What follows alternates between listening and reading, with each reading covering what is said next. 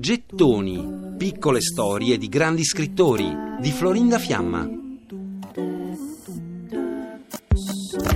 Tra l'ingresso e il salotto c'è una porta che cigola e lei non vuole che venga riparata perché quel rumore la avvisa che sta per entrare qualcuno. Jane Austen non possiede uno studio. Scrive i suoi grandi romanzi in un angolo del soggiorno, mentre intorno a lei si svolgono le attività di una grande casa della campagna inglese. Jane scrive nel salotto, sottoposta a ogni tipo di interruzione fortuita, ricorda suo nipote. Che di lei scrive. Zia Jane stava molto attenta che nessun estraneo alla famiglia, ospite o domestico, sospettasse della sua reale occupazione. Scriveva su foglietti facili da nascondere o da coprire con un pezzo di carta assorbente.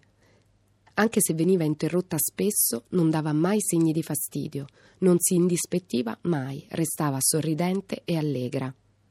È sorprendente la qualità e la quantità della sua produzione letteraria, visto che non aveva uno studio tutto suo in cui appartarsi. Jane Austen non ha mai vissuto da sola e anche durante la giornata è sempre attorniata da qualche familiare.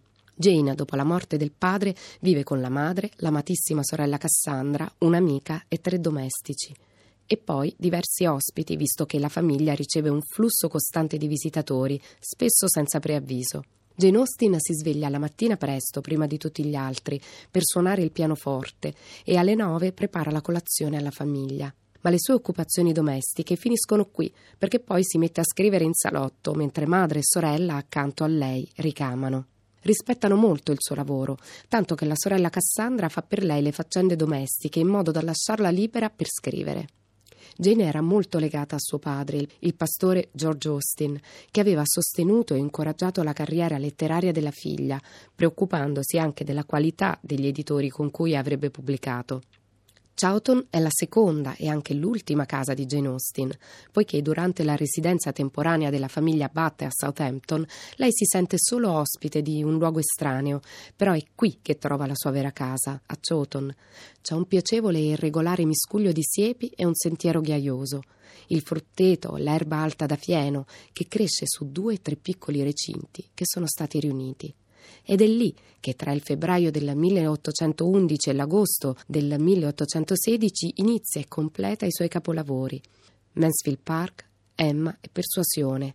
In quella serenità, negli ultimi cinque anni della sua vita, scrive lo stesso numero di romanzi che ha scritto in gioventù.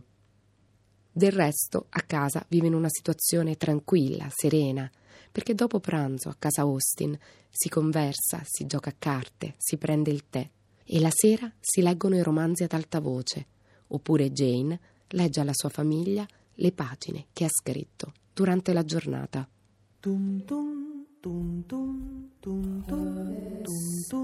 Per riascoltare e scaricare in podcast gettoni.rai.it